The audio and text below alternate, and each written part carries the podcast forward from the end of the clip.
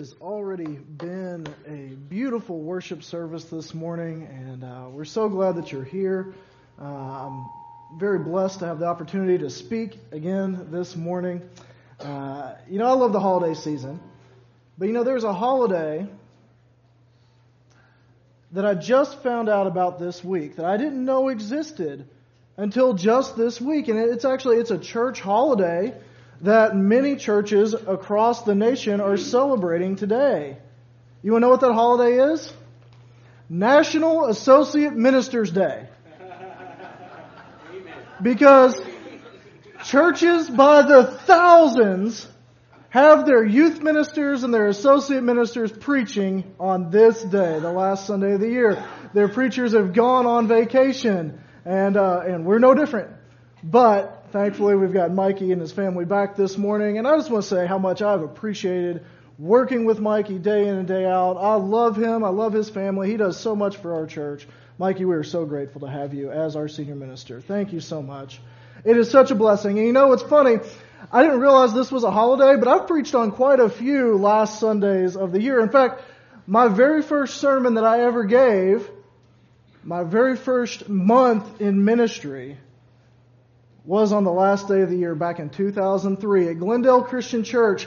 Thankfully, there's no video of that message still around. There might be some audio somewhere. I don't know, but we won't find that. I can't guarantee that it was a good message. I can guarantee that I was nervous, that uh, I didn't know really what I was doing except that I was following the Lord. And, uh, and I gave a message. I remember what my topic was. It was on one of my favorite Old Testament stories, the story of Gideon and his call to ministry. And I relate to Gideon because Gideon was very unsure of himself.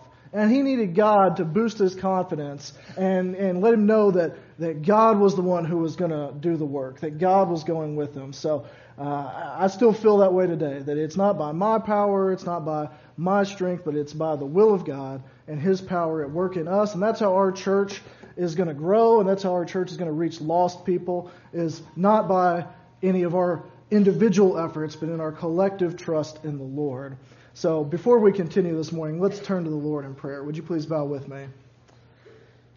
Lord, we love you, and, and we can't do anything without you. You give us our life and our breath and every single day. So, Lord, help us to trust in you more in this next year. Help us to rely on you this morning as we come to, uh, to serve you. And God, help us to see your power at work in our lives. May you speak through your word. May you have a message for each of us here today. And, and may I just get out of the way. May you be at work in our lives today. In Jesus' name, amen. Still getting a little feedback, you guys, if you can check that. So, one of my favorite things about the Christmas and holiday season is the movies. Anybody like Christmas movies? Raise your hand. Raise your hand. You like Christmas movies? Everybody's got their favorites, I'm sure. I know my wife has been rocking the life, uh, the, not the life, the Hallmark Christmas movies ever since they began back in early September. It seemed like they were doing Christmas movies. Uh, you know, I love Christmas movies, and one all-time classic Christmas movie, of course, is "It's a Wonderful Life." And if you know the story of It's a Wonderful Life, you know that it, it is one that is, is timeless you have this, this man played by Jimmy Stewart. His name's George Bailey. And he goes through uh, a series of, of, of depressing and, and, and, and uh, discouraging events in his life. And he starts to wonder if the world would just be a better place without him. That if his family, if his friends, if his city, if everything would just be better off without him. And he, he contemplates ending it all until the Lord intervenes and sends an angel to him and shows him what life would be like if he was never born. And I thought, well, that's an interesting concept. What would life be like if Jesus had never been born? What would our world look like today? I can guarantee it would be very different. We, we wouldn't realize all the things that God has done in our world through Jesus. First of all, we're about to celebrate 2018, right? We're about to enter into that year. No, we wouldn't. Our whole calendar system is dated on the birth of Jesus. If Jesus wasn't born, we'd be celebrating the year 7000 something, or who knows what we'd be celebrating this year. Our calendar, that's what AD means. It stands for Anno Domini. It's Latin. It means in the year of our Lord. So our very calendar is set on Jesus' birthday. But beyond that, the holidays that we love and we celebrate, so many of them would not be around today as well. Of course, we remember Christmas, the birth of Jesus. That wouldn't be here if Jesus had never been born. Neither would Easter, obviously. If he wasn't born, then he couldn't die on the cross for our sins and be raised again to new life. So we wouldn't have Christmas, we wouldn't have Easter, we wouldn't have Thanksgiving because of those who wanted freedom of religion, who came to the new world to establish a new life, so we wouldn't have Thanksgiving. You know, it's kind of weird to think about. We wouldn't have Halloween either because Halloween is set on the day before All Saints' Day, which is, again, a Christian holiday. So, so much of our calendar is, is based around the birth of Jesus. But beyond that, think of all the charities that the church has started over the years. Things like the Salvation Army. Those bell ringers that you see outside of Walmart and the other stores around Christmas time, they wouldn't be here without the birth of Jesus. So many soup kitchens, homeless shelters, crisis pregnancy centers, all of these things would not exist without Christian people to start them, and you wouldn't have Christian people if Jesus had not been born into this world. And we forget about this, but many of our hospitals and universities in our nation were founded by the church. They were founded to train up people in Christian doctrine. Harvard and Yale are good examples of that. So we wouldn't have many of our universities, many of our hospitals. Disaster relief in our country would look totally different. It is said that the church are the first responders that Christian people and that religious, faith based organizations, this past fall when we had those hurricanes, Hurricanes uh, Irma and uh, Harvey, that it was the church that mobilized people, that mobilized aid, that mobilized the, the first relief to walk alongside those that were in, trage- in tragedy, uh, recovering from those disasters. So natural disasters will be different. We don't realize how much of our lives would be completely different if Jesus had never been born. And that's kind of the message of, of the movie. And then at the end, of course, he realizes that his life is meaningful, that he is touching the lives of his friends and family and his community. And uh, that's the message that I want us to see today is that the life of Jesus makes everything better. That Jesus being born transformed our entire world. And we're going to look at three gifts this morning three gifts that Jesus offers to us that we wouldn't have if he was never born, if Christmas had never happened. Our text is going to be in John chapter 10. So if you have your Bibles, turn to John chapter 10. We're going to begin in verse 7. It'll also be up on the screens if you'd like to follow along. John chapter 10, verse 7. And the first gift that we're going to look at this morning that he offers to us is the gift of eternal life beginning in verse 7. So Jesus said again to them, Truly, truly, I say to you, I am the door to the sheep. All who came before me are thieves and robbers, but the sheep did not listen to them. I am the door. If anyone enters through me, he will be saved and he will go out, go in and out, and he will find pasture. Jesus says right there in those two verses, I am the only way to heaven. I am the only way that you can be saved. Anyone else that came before Christ and anyone else that came after Christ are thieves and liars if they're trying to point you in another direction. No one else has the power to save. Only Jesus Christ. He is the only way to the Father. He is the only way for the sheep to enter into heaven. This means that nothing else and no one else can save you. That is of chief importance. That is why we gather together to worship. It's because we believe that Jesus Christ has the power to forgive and to save. And that's why we're here this morning. We wouldn't have that if Jesus had never been born. In fact, if he was never born, you would still be dead in your sins with no hope. 1 Corinthians chapter 15, verses 17 and 19 says, And if Christ has not been raised, then your faith is futile and you are still in your sins. But if in Christ we have hope in this life only, then we are of all people the most to be pitied. If Jesus Christ was just a historic figure who lived and taught us how to live moral lives, but then died and that was it, then we have no reason to gather here this morning. We have no reason for the hope that we have. But Jesus Christ was a real person. He is a real person, and He is alive today. And that's why we can have eternal life, because of Jesus. He's the only one that offers that. Anything else or anyone else that tries to tell you otherwise, that there are multiple ways to heaven, that all people can be saved apart from Jesus Christ, anyone who tries to tell you those things is a liar and a thief. And what do liars and thieves do? Let's continue reading in verse 10. The thief comes to steal, to kill, and destroy. But I have come that they might have life and have it abundantly. This is the second thing that Jesus offers the gift of abundant life. What does that look like? Abundant life. See, we can't just be so focused on our eternal life that all we do is we just sit on our hands and do nothing in this world. No, God has saved us with a hope of life everlasting, but He's also given us hope for life in this world as well. What does that look like? It means that you can have a loving heart, that you can have indescribable joy, that you can have a peace that surpasses understanding. You have a life mission. You have a purpose in this world. And your life is not just about you. It's not just for your pleasure or for your selfishness, but is to honor Him. And that's for each and every one of us. God doesn't have any second stringers on His team. He doesn't have any bench warmers. Each one of us is called to a life abundant of following Him. This is what distinguishes a Christian from the rest of the world because so many people in this world, they try to find their life's purpose in other things and they only disappoint.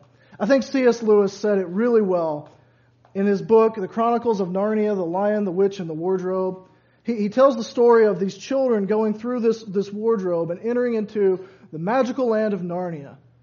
But when they get into Narnia, it is completely winter. And they find out that the White Witch has cast an evil spell on Narnia, and he says it like this It's always winter, but never Christmas. Think about that. Always winter, but never Christmas. That's what life is like apart from Jesus Christ. Now, I got to say, I hate winter. I do. I don't like the cold. I don't like the, we don't have as much daylight. I don't like that uh, it, it's just everything's dead around. I don't like seeing that. I don't like the winter season. It's my least favorite season of the year. But I love Christmas. I love the joy that's in people's hearts. I love the giving and the sharing and the celebrating. I love the, the focus that more people seem to have at this time of year about Christ and, and, and spiritual, their spiritual lives. I love that. But if we had only winter but no Christmas, man, how depressing would that be? And I think that's one of the reasons why at this time of year it is so depressing for people. Why, why do so many people in our, in our world today struggle with depression and suicidal thoughts? Now, uh, certainly, mental health is a real thing. And there are mental illnesses, and, and, and don't hear me saying, I'm not trying to trivialize that at all. If, if you struggle with these things, with depression or with suicidal thoughts, please seek out help. If you take medicine, there's no shame in that. There's no shame in going to a counselor. There's no shame in asking for people to help you. Absolutely, you need to do those things. I've done those things in times where I was really struggling. But hear me on this. You also need to pursue Jesus. You have to pursue Jesus because all those other things that they, they might medicate you, they might, they might help the symptoms, but they don't get to the cause of the hopelessness. Only Jesus can heal that. And Jesus wants to make your life new. He wants to give you abundant life. So please, please, please, seek Him in all things.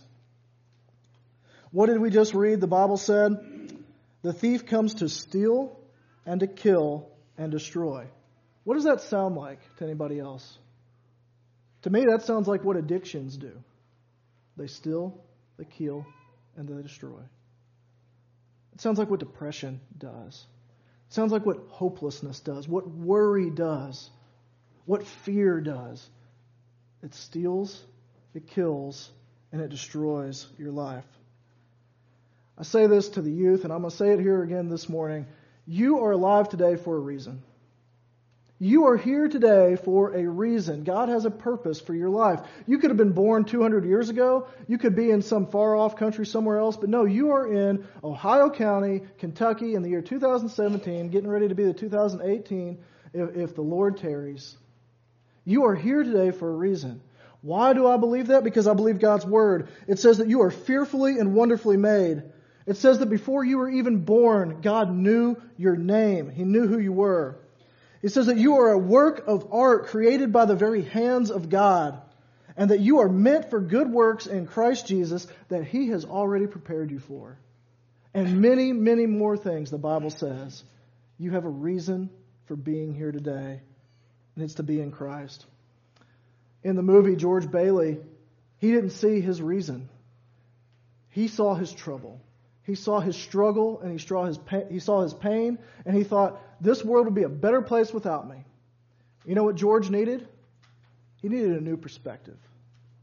He needed a supernatural intervention in his life. And so in the movie, God sent him the angel Clarence. And you know what? He gave him that new perspective. He realized that his life did make an impact, that he was loved, and that he loves others. And maybe we all need that.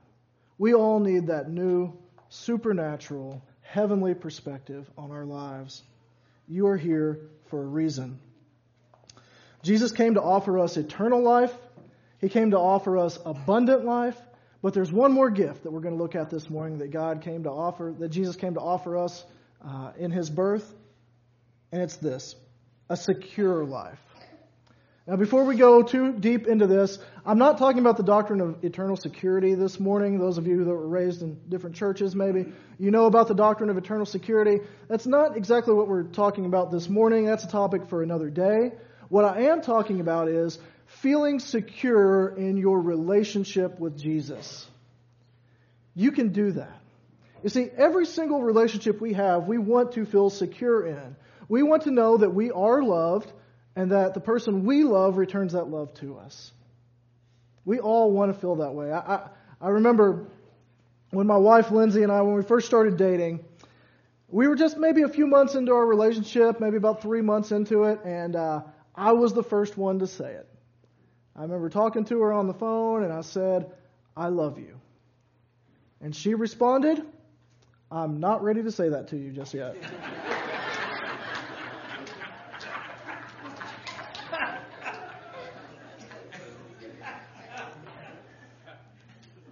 That did not make me feel secure in our relationship. and I thought to myself, but why? I've been the perfect boyfriend, of course, right? You know, uh, I've been the perfect boyfriend to you. you. You should be ready to say, what more can I do? But, you know, I, I, I let it go. And, and a few months later, she eventually came around and she started telling me that she loved me. But that insecurity that I had in our relationship, I carried it for a long time. Fact, I remember this was more than a year into our relationship. We had had a big fight. I don't remember what it was over, but I know that I had messed up, which is usually the case when we have a big fight, that I had messed up. And I just remember dreading the conversation we were about to have. I remember being so scared to call her on the phone that my, my stomach was in knots that, because I thought I'd blown it. I thought I've messed up so bad, so much, that the relationship is over. And I didn't want to have that conversation because I did love her and I didn't want it to end. And I remember as we're talking on the phone, and I was so insecure about everything, she told me, and I'll never forget this, she said, I love you. I'm not going to leave you just because I'm mad. And I remember that because I may have said it first, but I didn't really understand love. What she showed me on that that day, I remember exactly where I was too, was what real love was. Real love isn't based on your merits. Real love isn't based on you earning it or working harder or trying to be better. It's not something you lose because you mess up. True love, love that comes from God, is unconditional. True love is not something that you feel so much as is it a commitment that you make. It's a choice that you make to love someone even on the days where it's difficult. And I remember that. She taught me then what it really meant in our relationship to love. See, my idea of love was still based on my performance. I thought I'd messed up. I've ruined things. It's no longer it's no longer going to happen.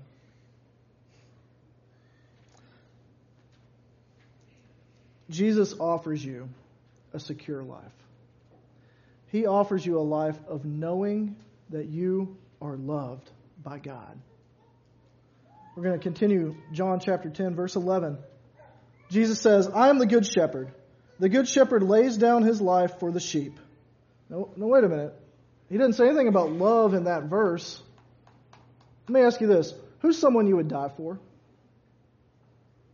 I bet it's someone you love, right? Jesus says that I love my sheep so much that I would lay down my life for them. In other places in Scripture, he says, Nobody takes it from me. I offer it voluntarily. I am willing to lay down my life for my people. 1 John chapter 4 verses 9 and 10 says, "And this is love. In this the love of God was made manifest among us, that God sent his only son into the world so that we might live through him. In this is love. Not that we have loved God, but that he loved us and sent his son to be a propitiation for our sins. If Jesus had never been born, then we would not know that God loves us. And we would not be able to in turn love God back. Every other religion, see, this is a brand new concept. This is something that, that uh, Judaism and then it's perfected in Christianity. This idea of loving God is a new concept that no other religion has. Every other religion, it's about fearing God. You, you fear him, you obey him because he's going to punish you, because he, he, he hates you. So you have to obey and you have to fear. But Jesus offers us love, that we can love God.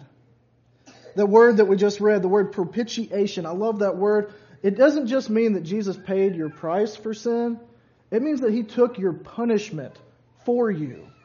It wasn't just like he wrote a check and paid off your debt. No, the punishment that we all deserve for our sins, Jesus bore those on himself, those punishments on himself. I tell this story to the youth, and I've told it maybe in here, I don't remember, but I, it's my perfect example, I think, of this. When I was younger, I was over at my best friend's house. He's probably 10, 11 years old. We are running around. His name's George, coincidentally. We're running around and we're doing what kids do. We're getting into stuff. We're, you know, just being wild. And I remember uh, I, I knocked over this really expensive antique vase or vase. How do you say it? Vase, vase. And it broke. It was on the mantle of the fireplace and it landed right on the bricks and it shattered. And I was the only one in the room. I was the only one who was guilty. It was not anybody else's fault but my own. And I remember being terrified. Terrified because George's dad had lots of really expensive antiques. George's dad was not the nicest guy that uh, I remembered. I was really afraid of him growing up, and uh, I thought, my parents are going to kill me. George's dad's going to kill me. I'm not going to be able to pay this back. I'm not going to be able to see my friend anymore because I messed up so badly. And I remember I told my friend George, and he went and he told his dad what happened. But as I'm listening in the other room, I'm hearing his dad yell at him. I'm hearing him say, You're going to have to pay this back with all this money from your allowance. And and, and, and getting after him. But one thing I didn't hear was, was my name. And then it dawned on me that my best friend took the blame for me. Because he knew that his dad probably wouldn't let me come back. But he cared so much about our friendship that he did that. And I, I'll never forget that, that, lesson there from just 10, 11 years old.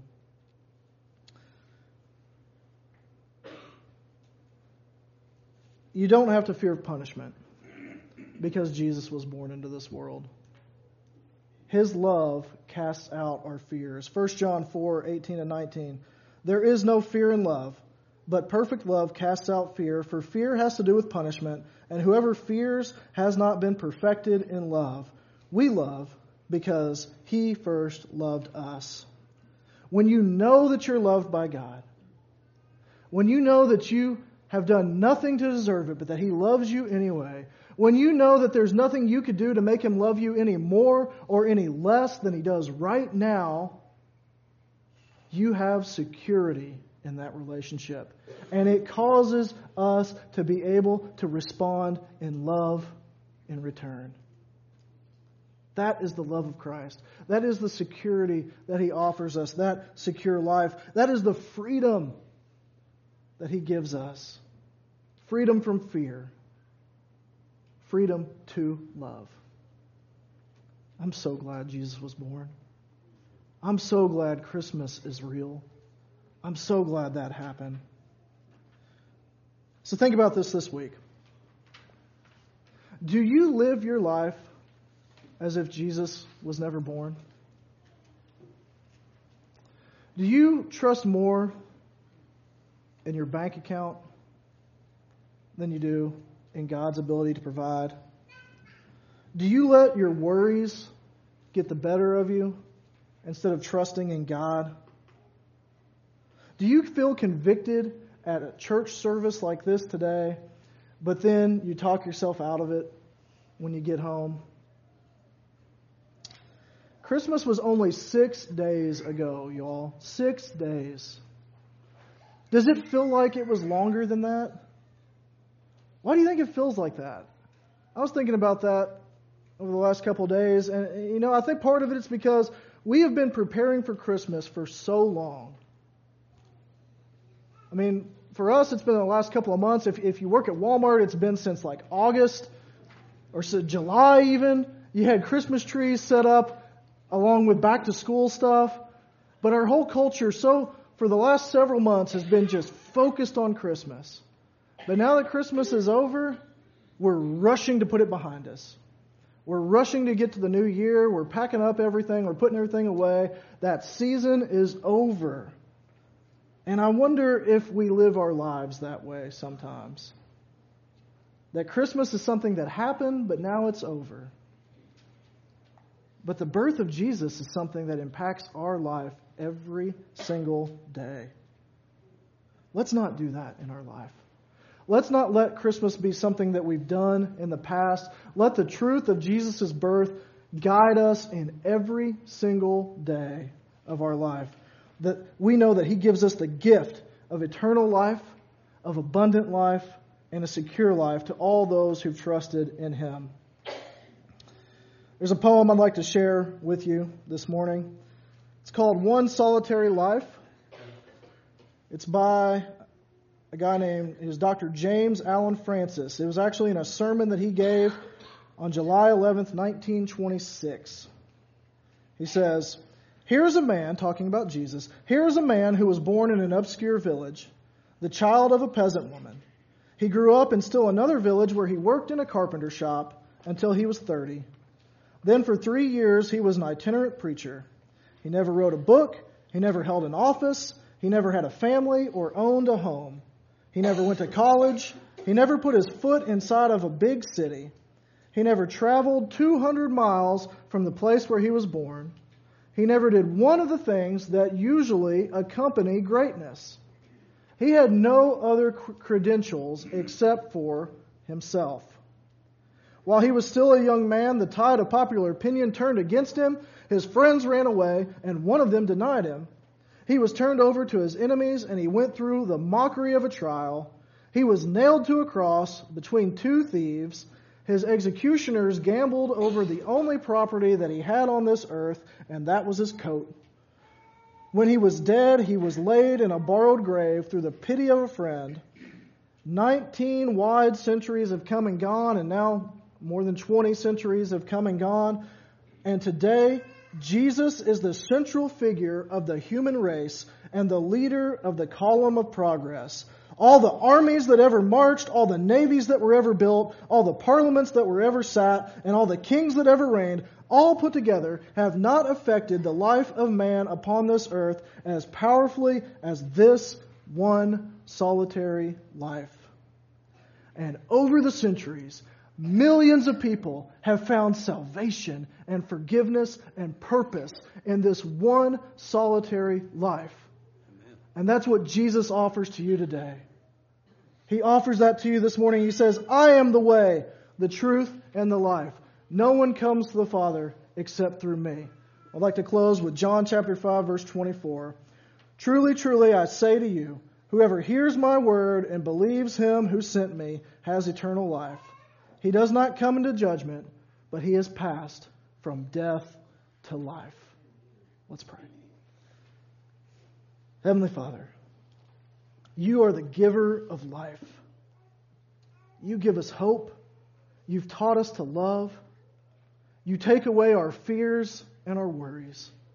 And we trust in you alone for our strength and our salvation.